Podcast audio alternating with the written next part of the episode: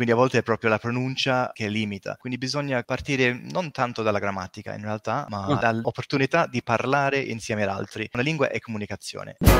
Prima di cominciare, un ringraziamento al nostro sponsor My English School. Se vuoi imparare l'inglese bene e non maccheronicamente come lo parlo io a Wanagana, My English School sono i più bravi. Hanno un cazigliardo di sedi sul territorio italiano. Sono la scuola di inglese con le migliori recensioni su Trustpilot e in più hai un mese di inglese gratuito se ti iscrivi tramite la mia landing page riservata alla mia community. Grazie, provalo. One Live. Luigi, ma tu l'inglese lo parli alla perfezione ormai. Cioè, immagino, perché con i cosi, i maestri, le scuole, puoi fare, puoi fare, così e dire ragazzi, corso esclusivo per me, soltanto. Eh, assolutamente no, perché lo sai che il calzolaio va a giro con le scarpe rotte. No, scherzo, ovviamente. Ovviamente l'inglese lo parlo, però ovviamente lasciamo lo spazio a chi questo lo fa di lavoro, come ovviamente Simon e i nostri insegnanti. Simon quindi cioè, ogni due minuti lo, lo, puoi riprendere e dire no Luigi però non si dice in realtà così si dice così. Qualche, volta, qualche volta li do noia sì così però è parte del lavoro. Una riflessione che volevo così lanciarvi dopo dieci anni che faccio contenuti sui social ho praticamente una serie di linee guida immaginate se carichiamo dei video e una linea guida importante è se il video è in italiano, quando uno mette i fascioni, avete presente no? che ci sono i fascioni con dei titoli, delle scritte, se è un cliente che sta chiamando rispondete, non voglio interrompere il business della, dell'azienda. Però una, delle linee guida è eh, che non dobbiamo tendenzialmente mai usare una parola inglese. Perché? Perché appena metti una parola inglese scattano due reazioni. A, una totale incomprensione proprio di che cosa si sta parlando, quindi perdita di attenzione totale. B, attacchi eh, frontali di gente che dice ecco ma l'italiano ti fa schifo e l'inglese e quindi è incredibile questa reazione che determina il fatto che in Italia il livello medio di inglese per quella che è la mia esperienza eventi, aziende, utenti finali sui social ne parliamo, il livello sia veramente basso. Mi date un vostro feedback, diciamo, di mercato, eh, essendoci dentro tutti i giorni, magari Luigi? Senti, allora, io ti posso dire la mia personale opinione e ti dico che in realtà l'italiano, paragonato a, ad altri, eh, diciamo così, eh, colleghi europei, è quello in realtà più sprint. Eh, noi abbiamo eh, realtà adesso in Francia, in Spagna, e eh, l'italiano parlare e buttare lì la parola in inglese, a volte anche in maniera molto naturale, diventa eh, routine. Lo spagnolo ha una grande paura dell'inglese, proprio lo, lo vedo come il livello dell'inglese in, in, Spagna è decisamente più basso, ma hanno oh. eh, una sorta di attrazione amore-odio. Mi piacerebbe, ma e invece in Francia c'è proprio la... No, vabbè. Il, rifiuto, proprio una cosa imbarazzante, veramente il rifiuto in, atavico di questa lingua, eh, che però loro sono ovviamente costretti a imparare perché insomma la Francia non può isolarsi dal resto del mondo. Però ecco, mi rendo conto che per l'italiano buttare lì il termine inglese è assolutamente, non dico la quotidianità, ma qualcosa che è ormai diventato eh, nel costume, nella cultura nazionale e negli altri due paesi, come dicevo prima, c'è proprio una, una sorta di barriera enorme su cui non si può lavorare. E, e Simon, ecco, che, diciamo, quando entri a contatto con, con, l'italiano medio, che cosa noti? Io penso che gli italiani sono un po' combattuti, no? che capiscono l'importanza dell'inglese e quanto è centrale ormai a, a tutto quello che facciamo. Um, e allo stesso tempo hanno paura di buttarsi. Um, però devo dire che in aula, quando insegniamo l'inglese, l'italiano gli piace parlare, quindi se gli dai le chiavi per, per, parlare è, è tanta opportunità per praticare in un ambiente diciamo, tranquillo, um, mettendolo a suo agio. Allora uh, lì magari inizia veramente a, a parlare, mm. e, ovviamente in inglese, perché si deve imparare l'inglese parlando in inglese, non non traducendo o um, cercando da solo imparare la grammatica, bisogna parlare e buttarsi e l'italiano alla fine è bravo a fare questo. Ok. Quindi vedi, me- meglio di quanto sospettassi. ecco, che mi fa piacere questa cosa. Però sono io che sono sempre stato... Sono, io sono, sono, un grande ottimista, però abbiamo molto da fare, eh, moltissimo. allora, diciamo... io, a me danno addosso anche quando dico business, dicono ma non si può dire, no, devi proprio usare l'inglese. Non saprei come tradurlo, business, business, mi sembra una roba abbastanza di uso comune. Però la cosa che mi ha fatto riflettere in, in questi anni, io sono da dieci anni nel, in Inghilterra, a Brighton, e, dove peraltro un sacco di ragazzi vengono a fare no, la, lo studio di inglese, la vacanza studio inglese che poi uno sta solo con gli italiani e non impara niente, ovviamente, no? come sempre succede, però almeno si diverte. La cosa che ho notato in questi anni è che io vivo da dieci anni in Inghilterra, mia moglie è inglese, parlo solo in inglese o solo amici inglesi, vedo solo film in inglese, cioè l'italiano non esiste più se non quando faccio de- i miei video o delle interviste, se no eh, io sono totalmente inglese e ugualmente parlo un inglese di merda, cioè questa è la cosa pazzesca ehm, e, e, ogni volta penso, vedi, se, se avessi avuto una buona base iniziale avrei potuto costruire, invece mi mancano proprio le basi logiche, grammaticali, di, di, di, di impostazione delle frasi, no? mi, mi, manca proprio il metodo, ecco. Quindi, Simon, non lo so, dammi una mano. Non puoi fare l'imposizione delle mani, non so. No, penso che ti sottovaluti perché ti ho sentito un po', um, però è la, è la, pronuncia sicuramente è la grande sfida per l'italiano, che anche se uno in italiano dice qualche parola che viene dall'inglese, non vuol dire che uno verrà capito. Per esempio, il mio collega l'altro giorno ha detto: ah, Conosci Iron Maiden? Non avevo idea chi erano. Poi, quando ho capito che parlava di Iron Maiden, era, era tutto chiaro. Quindi a volte è proprio la pronuncia um, che limita. Quindi bisogna mm, partire non tanto dalla grammatica, in realtà, ma. Mm. Dal, dall'opportunità di, opportunità di parlare insieme ad altri, la comunicazione. Una lingua è comunicazione, è interagire, è socializzare quindi se diamo la possibilità alle persone di fare questo in modo realistico, in aula, con il supporto e l'aiuto dell'insegnante, um, allora sicuramente eh, uno prende sicurezza e migliora e lavora sulla pronuncia, um, che eh, sicuramente rende la comprensione più facile. Ma quando, eh, Luigi, siete partiti, um, co- come hai pensato di impostarla per differenziarti dagli altri? Perché c'è uno, uno, spatafio di scuole di inglese, insegnanti di inglese, corsi, il metodo delle sette stelle di Ocutonanto che c'hai l'imposizione delle mani, sai l'inglese, cioè ognuno poi ti spara la sua in un qualche modo per cercare di poi no, venderti la propria proposizione. Ci sono soggetti magari molto validi, altri meno, come tutti i mercati. Quando sei partito e, e, e poi arrivando ad oggi, qual è stata imprenditorialmente la chiave di posizionamento tua per dire ok, ci differenzieremo perché faremo questo? Guarda, io devo essere veramente sincero. Come dicevo prima, a volte alcune cose arrivano in maniera estremamente, non ti dico casuale, però arrivano, arriva col tempo. Il progetto iniziale era un progetto molto più modesto, dove addirittura dovevamo utilizzare, se ti ricordi Simon, eh, del materiale didattico eh, white label, quindi preso da altre persone che dovevamo in qualche maniera adattare al nostro metodo. Poi stato, ci sono state tutta una serie di eh, problemi, quindi eh, contratti che non sono stati portati avanti, tutta una serie di cose. A un certo punto ci siamo detti, perfetto, ora non potevamo nemmeno quasi partire perché si parlava di agosto del 2011, luglio del 2011, e abbiamo detto ok, facciamo tutto in house abbiamo fatto un cambiamento epocale, quindi non, eh, invece di essere degli intermediari siamo diventati dei player. Okay? Quindi abbiamo costruito tutta una serie di strumenti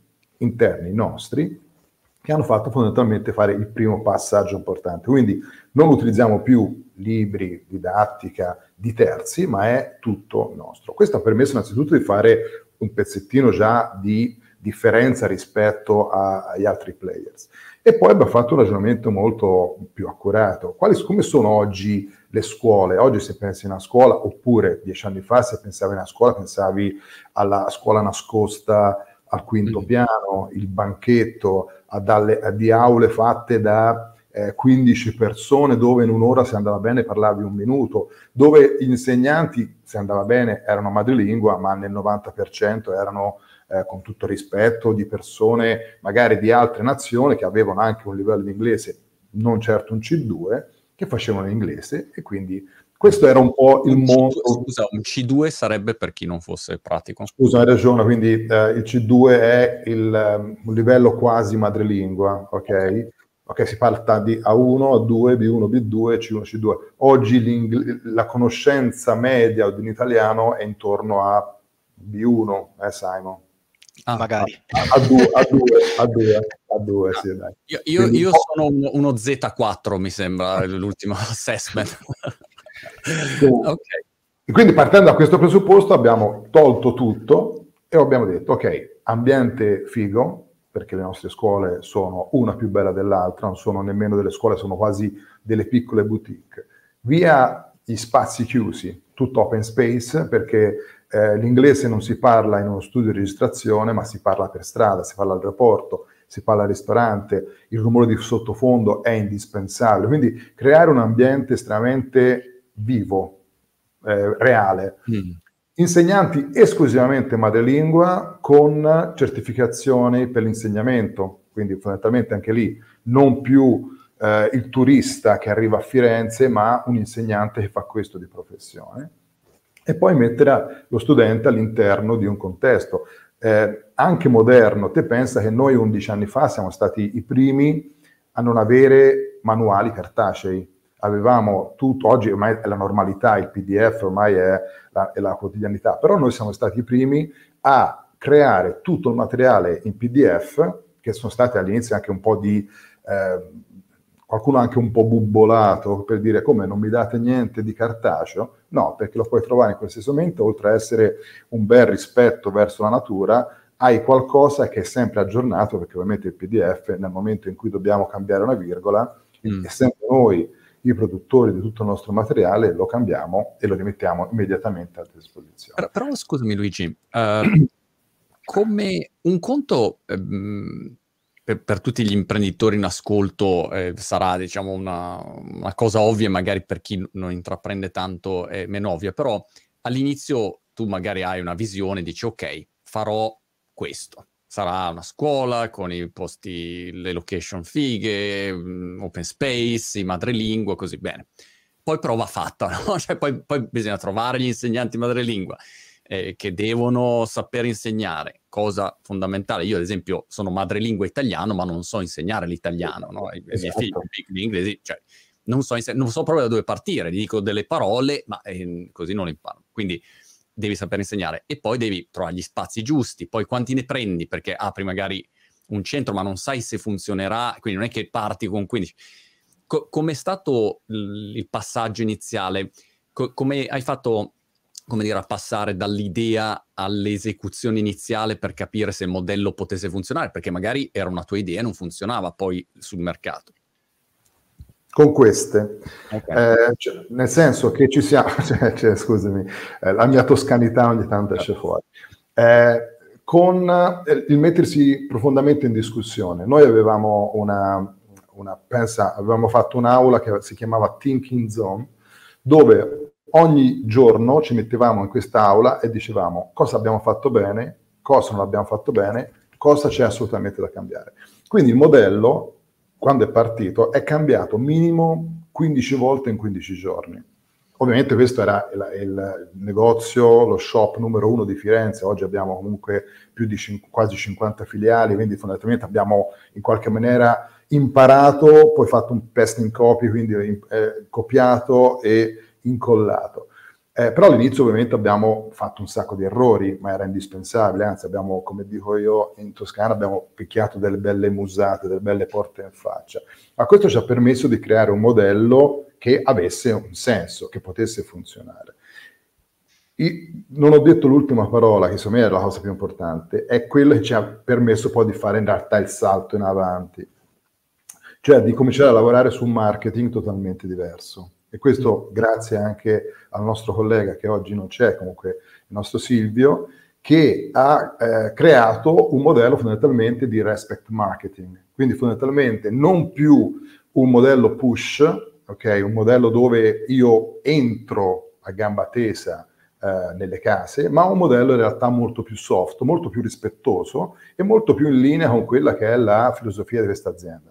Cioè, partendo dal presupposto che l'inglese è importante, e questa è fondamentalmente la definizione base, io faccio in modo di essere sempre comunque trovabile da chi cerca un corso di inglese. Okay. Quindi è leggermente un cambio di eh, visione dove io non devo cercare il cliente, ma deve essere in qualche maniera il cliente a trovarmi. E io, quando mi trova, sono la persona più trasparente del mondo per dare tutte le informazioni per far vedere effettivamente questo potrebbe essere il luogo migliore per imparare l'inglese, cosa che in realtà è. Questo fatto eh, come? Sui social, mettendo contenuti? È, infatti, ti spiego, 11 anni fa il mondo ancora Google, Facebook era ancora un po', non dico terra di nessuno, ma comunque era sicuramente meno conosciuto di quanto è oggi. Oggi parlare di, di SEO è la quotidianità, probabilmente dieci anni fa era qualcosa leggermente più, eh, più innovativo. Sicuramente quindi bel, delle belle campagne sui, diciamo, sui motori di ricerca e sui social, sempre fatte con l'ottica di creare del materiale interessante, utile, da condividere gratuitamente con tutti. E questo è un po' il nostro grande pallino, cioè poter in qualche maniera diffondere l'esperienza della lingua inglese senza necessariamente averne un ritorno. Uh, Simon, Luigi ha detto respect marketing. Sulla pronuncia respect avrei delle titubanze. Se io non voglio... L'ho detto, l'ho detto all'inizio, non, non, non so non so, re, res, respect, res, res, respect è l'enfasi. La pronuncia è perfetta, è l'enfasi se su re o spect. Mi vuole bene Simon. Però era, era, perfetta la pronuncia, ma...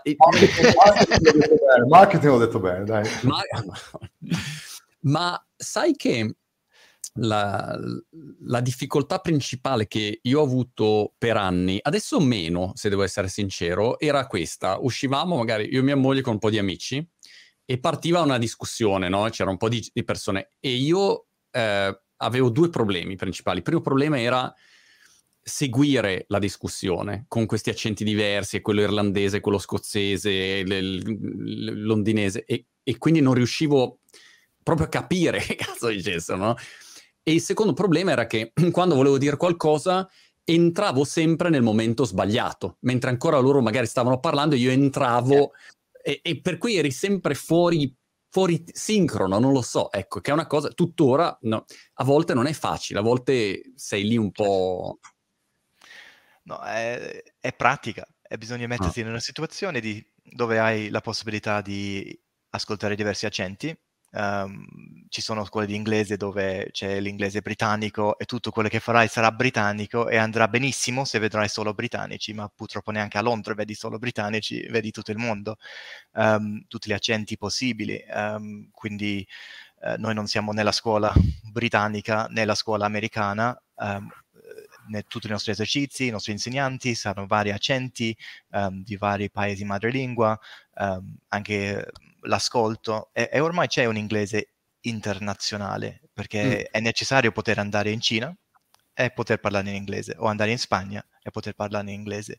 Quindi eh, per non trovarsi in quella situazione di non poter rispondere o essere in difetto in, in quella situazione, l'unica soluzione è mettersi, mettersi in gioco, e non studiare soltanto da un libro, ma yeah. poter interagire comunicare con persone vere, in situazioni vere. Non, eh, noi vorremmo cercare di dare la possibilità alle persone di simulare in questo modo, guidandoli, aiutandoli, rendendo tutto il più semplice possibile, ma se tu vieni, um, monti da noi a studiare l'inglese, um, dal primo giorno, dalla prima lezione, inizierai a parlare.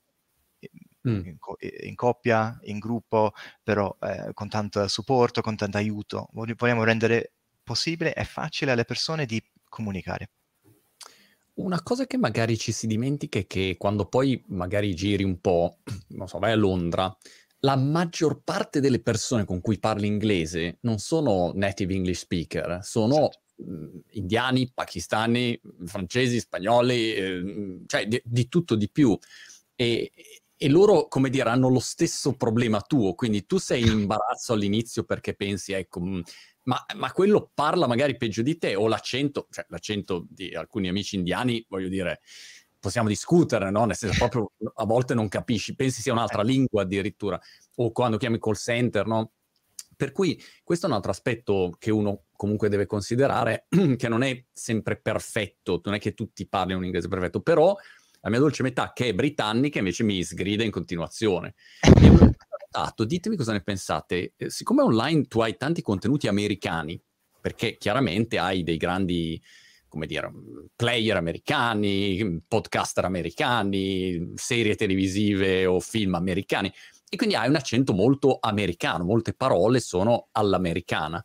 E quando tu parli qua in Inghilterra, ad esempio lei fa, fa specie che a volte io esca con de- una pronuncia, anche magari i miei figli, che vedono su YouTube uh, body, body, e dici body, what, body? Cioè, ti, ti guarda e quindi c'è anche questo mix che a volte eh, è un po' da... Questo è bello, è bello questo di una lingua, no? È, è una lingua varia e diversa, ma io direi che l'inglese, ci sono meno, meno diversità o meno varietà di inglese rispetto a quante ci sono all'interno di, di Italia. No? I, certo. I, dialetti e accenti in Italia sono proprio dialetti. Certo. In inglese non ci sono dialetti, semmai ci sono accenti, parole diverse e quindi è più abbordabile. E l'importante, penso che eh, lo pensi anche tu, eh, l'importante è la comunicazione e l'italiano sa questo perché da, da anni che l'italiano, anche l'italiano va all'estero, se non da, da immigrante o da, da, turista, e sa comunicare, e sa, se, anche senza le parole, quindi um, è semplicemente partire, partire, da qui, non dai gesti o dai, dai, singoli suoni,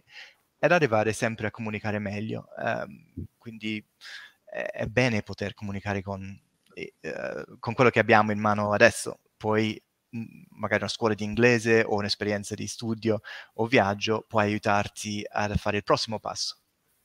Concordo, infatti quando Luigi prima parlava in toscano non capivo niente.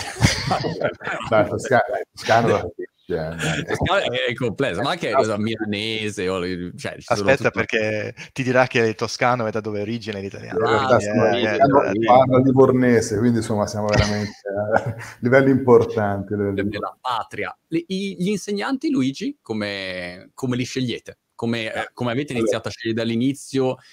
Come fai a capire se uno è un insegnante bravo o meno bravo? Come funziona?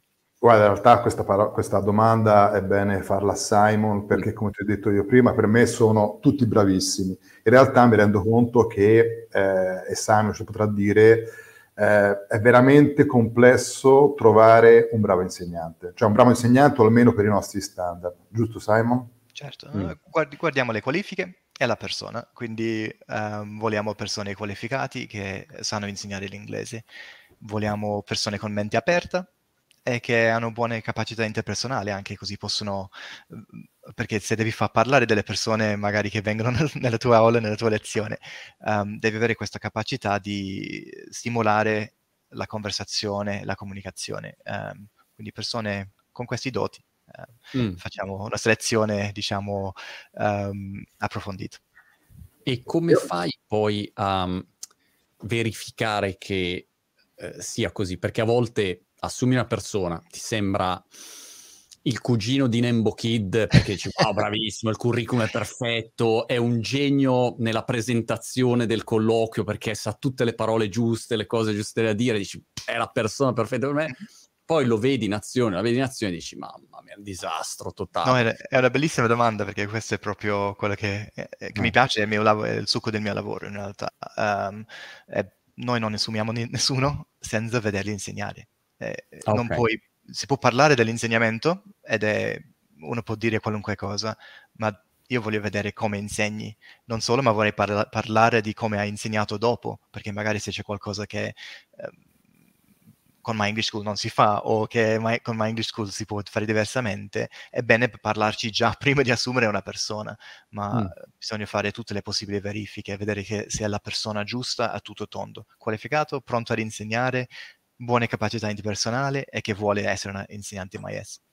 E come fate a tenere insieme Luigi e Simon eh, 50 sedi con tutti i vari insegnanti? Come vi organizzate? Per- perché io avrei perso il controllo già alla seconda sede. Hai, detto hai, hai, bravo, hai, detto la parola giusta, controllo. In realtà non c'è controllo, c'è una condivisione di ideali.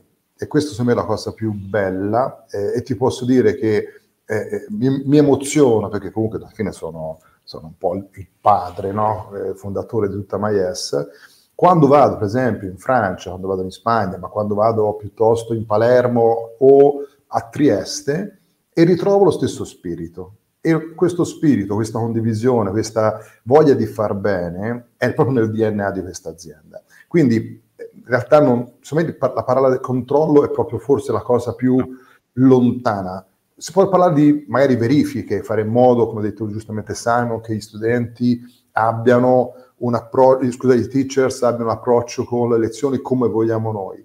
Però fondamentalmente sono sfumature, cioè nessuno se diciamo Maies è bianca, nessuno farà il rosso o farà il nero, magari farà mm. un bianco e, e, noi riportiamo eventualmente verso il bianco assoluto che vogliamo. Quindi c'è una condivisione di ideali in tutto, sia la parte commerciale, sia la parte eh, didattica, che ci ha permesso ovviamente di non soltanto di sviluppare in maniera importante, perché comunque oggi è una realtà che, come dicevo prima, è presente in Italia, in Francia, in Spagna, a breve anche eh, probabilmente in Portogallo, in Turchia, no, fondamentalmente c'è una crescita eh, significativa, ma come dicevo prima è, una, è un modo di, di, vivere l'inglese, di insegnare l'inglese, di, di vivere anche un, un ambiente lavorativo eh, estremamente condiviso, estremamente mm. inclusivo e ti posso dire che la parte veramente integrante di questo successo che ormai sta in qualche momento continuando eh, in questi anni, che ha passato ovviamente anche momenti molto molto complessi come comunque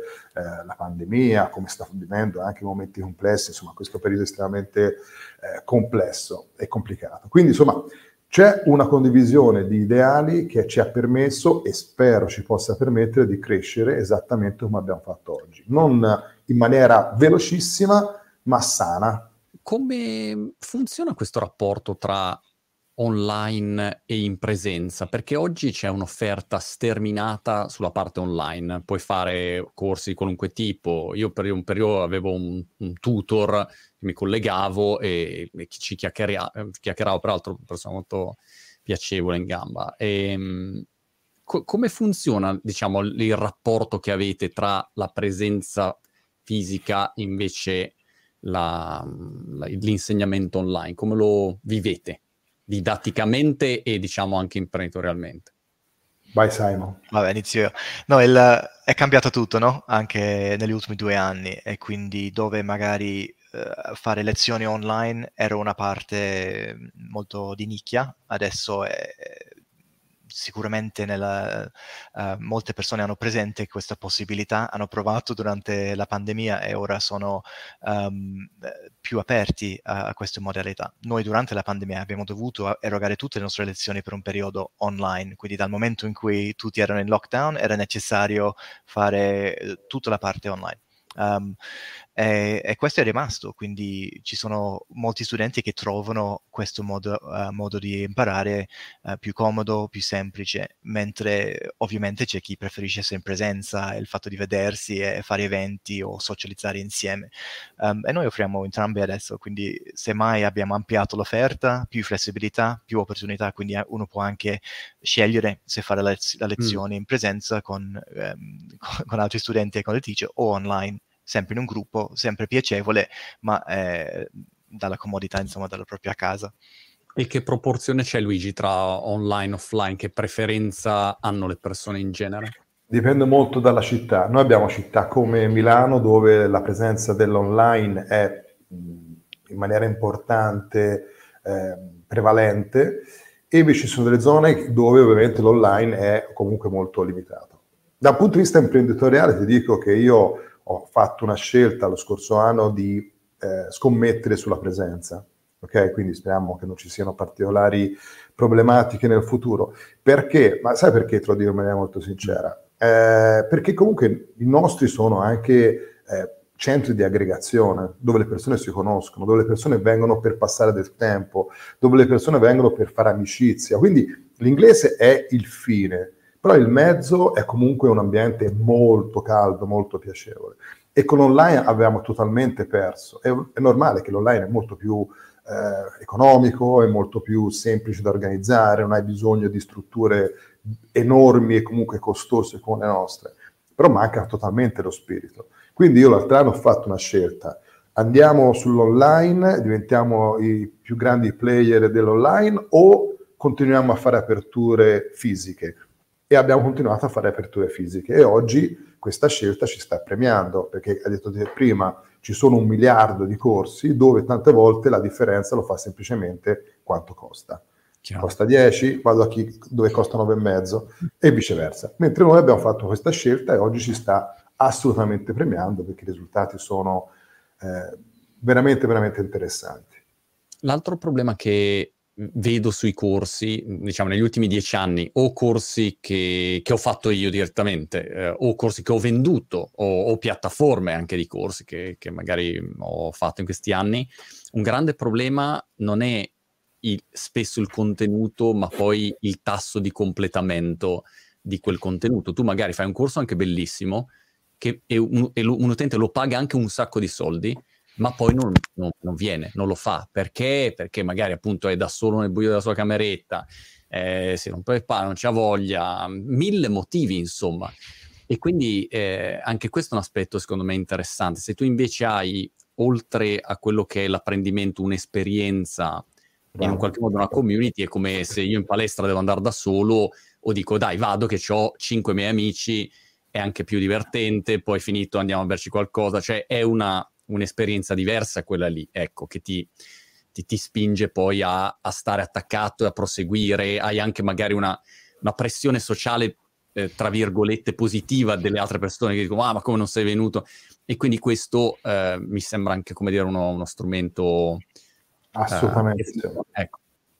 Sì, è, è, proprio è nato nel nostro DNA, non è, cioè è in qualche maniera anche mh, incentivato, però fa parte proprio del, del, del dell'ABC di questa azienda, cioè il fatto che delle persone arrivano, stanno bene, eh, si divertono. Il grande, secondo me il grande successo è quando arriva lo studente e ci porta il pasticcino, ci porta la scala, e quindi vuol dire ok, siete famiglia, siete qualcuno di famiglia, mi fa piacere passare del tempo con voi. E da nostra parte noi chiamiamo i nostri, noi abbiamo circa 20.000 studenti al momento, chiamiamo ogni studente per nome. Io penso che anche quello che um, quando intraprendi una cosa a lungo termine, se, se la palestra, un corso, qualunque cosa che ci vorrà l'impegno e quindi ci vuole la motivazione. E la motivazione di fondo è quello che, che fa, uh, fa, sì che tu ries- riesca o non riesca ad arrivare in fondo al corso. Um, e parlo uno che ha mollato la palestra dopo nove mesi, quindi è, è, um, come, come, si fa a lavorare? Ci deve essere una motivazione intrinseca per studiare l'inglese e imparare, ma può venire meno in diversi momenti dell'anno per chissà quale motivo, è un po' periodo difficile, c'è qualche imprevisto che, che è venuto fuori. E noi, io, io lo vedo come parte del nostro lavoro, è aiutare le persone, rendere l'inglese più accessibile possibile, più piacevole possibile, che io voglio venire, più sociale possibile, come, come avete detto, e avere questo, questo senso che non è compl- complicato, avvicinarsi all'inglese. Se io salto delle settimane, due o tre settimane va bene, torno e riprendo. E vi aiuteremo. Non... ma, ma, ma, andiamo, via, andiamo via la telefonata. No, um, ma non trova nessuno.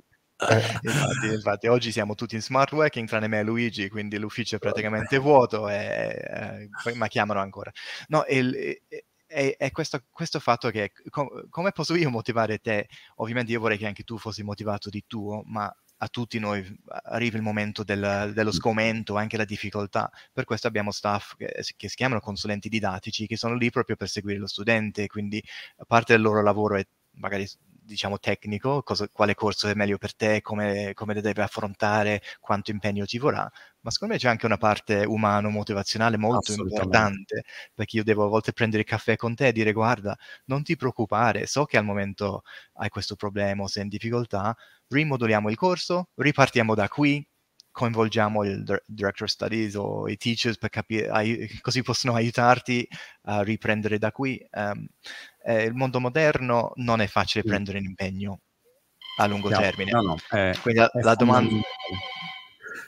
Quindi Però, è un ufficio dire, molto operativo. Eh? È un segnale positivo che ogni due minuti suoni il telefono, capito? Sì, Nel senso, dice, se non suonasse mai... Questa è l'amministrazione, questo è il problema. Sono tutti creditori. Ascolta. No, non abbiamo debiti, per fortuna.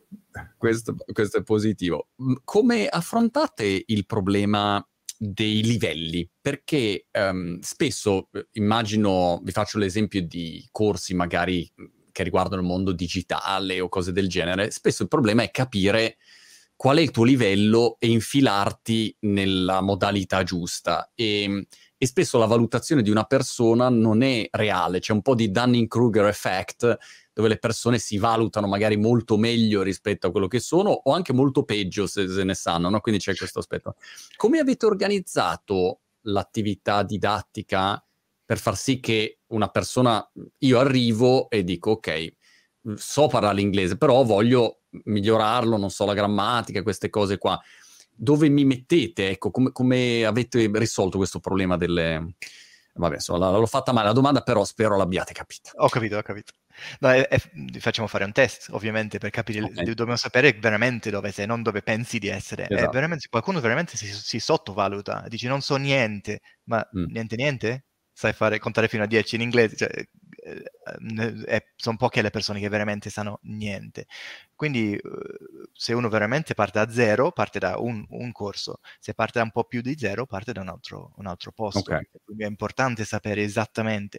E, e a volte sì, c'è chi si sopravvaluta, c'è chi viene e dice io devo fare il B2 e devo fare l'esame entro due mesi perché voglio fare questo corso, fare questa cosa. E siamo noi che dobbiamo dire in realtà ci vorrà un bel po' più di tempo di due mesi, perché tu sei qui, tu sei a questo punto. Per arrivare a B2 ci vorranno nove mesi, dodici mesi o quello che, che sia, ma dobbiamo essere noi quelli obiettivi, um, quelli che uh, sappiamo la risposta. Um, per collocare la persona al punto giusto e poi disegnare il corso in base uh, delle aspettative realistiche, anche mm. considerando il fatto che uno potrebbe fare assenze o avere un momento in cui sta male o deve andare in vacanze. Questo, per questo diamo sempre un po' più di flessibilità e tempo extra alla persona per arrivare all'obiettivo che lui o lei si è, si è prefissato o con cui viene, la, le esigenze con cui viene a Mind School. In media quanto, quanto sta uno studente con voi? In media sta tre mesi, sei mesi, un anno? Allora, la durata media dei nostri corsi è di circa 12 mesi. Ok. Diciamo sì, la, la durata media, ovviamente ci sono persone che hanno ambizioni e stanno con noi magari anche due anni, tre anni, e ci sono persone che fanno magari il summer course di due o tre mesi, tanto per fare un piccolo ripasso. Però oggi mediamente si parla di circa 12 mesi di corso, che è quello mentre iniziamo a settembre e finiamo eh, intorno all'inizio dell'estate, un po' un, leggermente accademico per quanto riguarda. E se avete anche mh, corsi, vedi come chiedo nel mio interesse personale, corsi tipo di specializzazione, se uno dice io devo parlare l'inglese legale, faccio un esempio, eh, ci sono tutta una serie di terminologie specifiche per ogni categoria. Affrontate quel settore oppure no? Assolutamente sì, sì assolutamente sì. Anche perché i corsi sono 100% customizzati, mm. anche se ho fatto un po' una, un inglese, l'ho buttato in italiano. Sono totalmente customizzati, quindi eventualmente la persona che arriva da noi si mette a sedere davanti al consulente didattico e dice io ho bisogno di questo.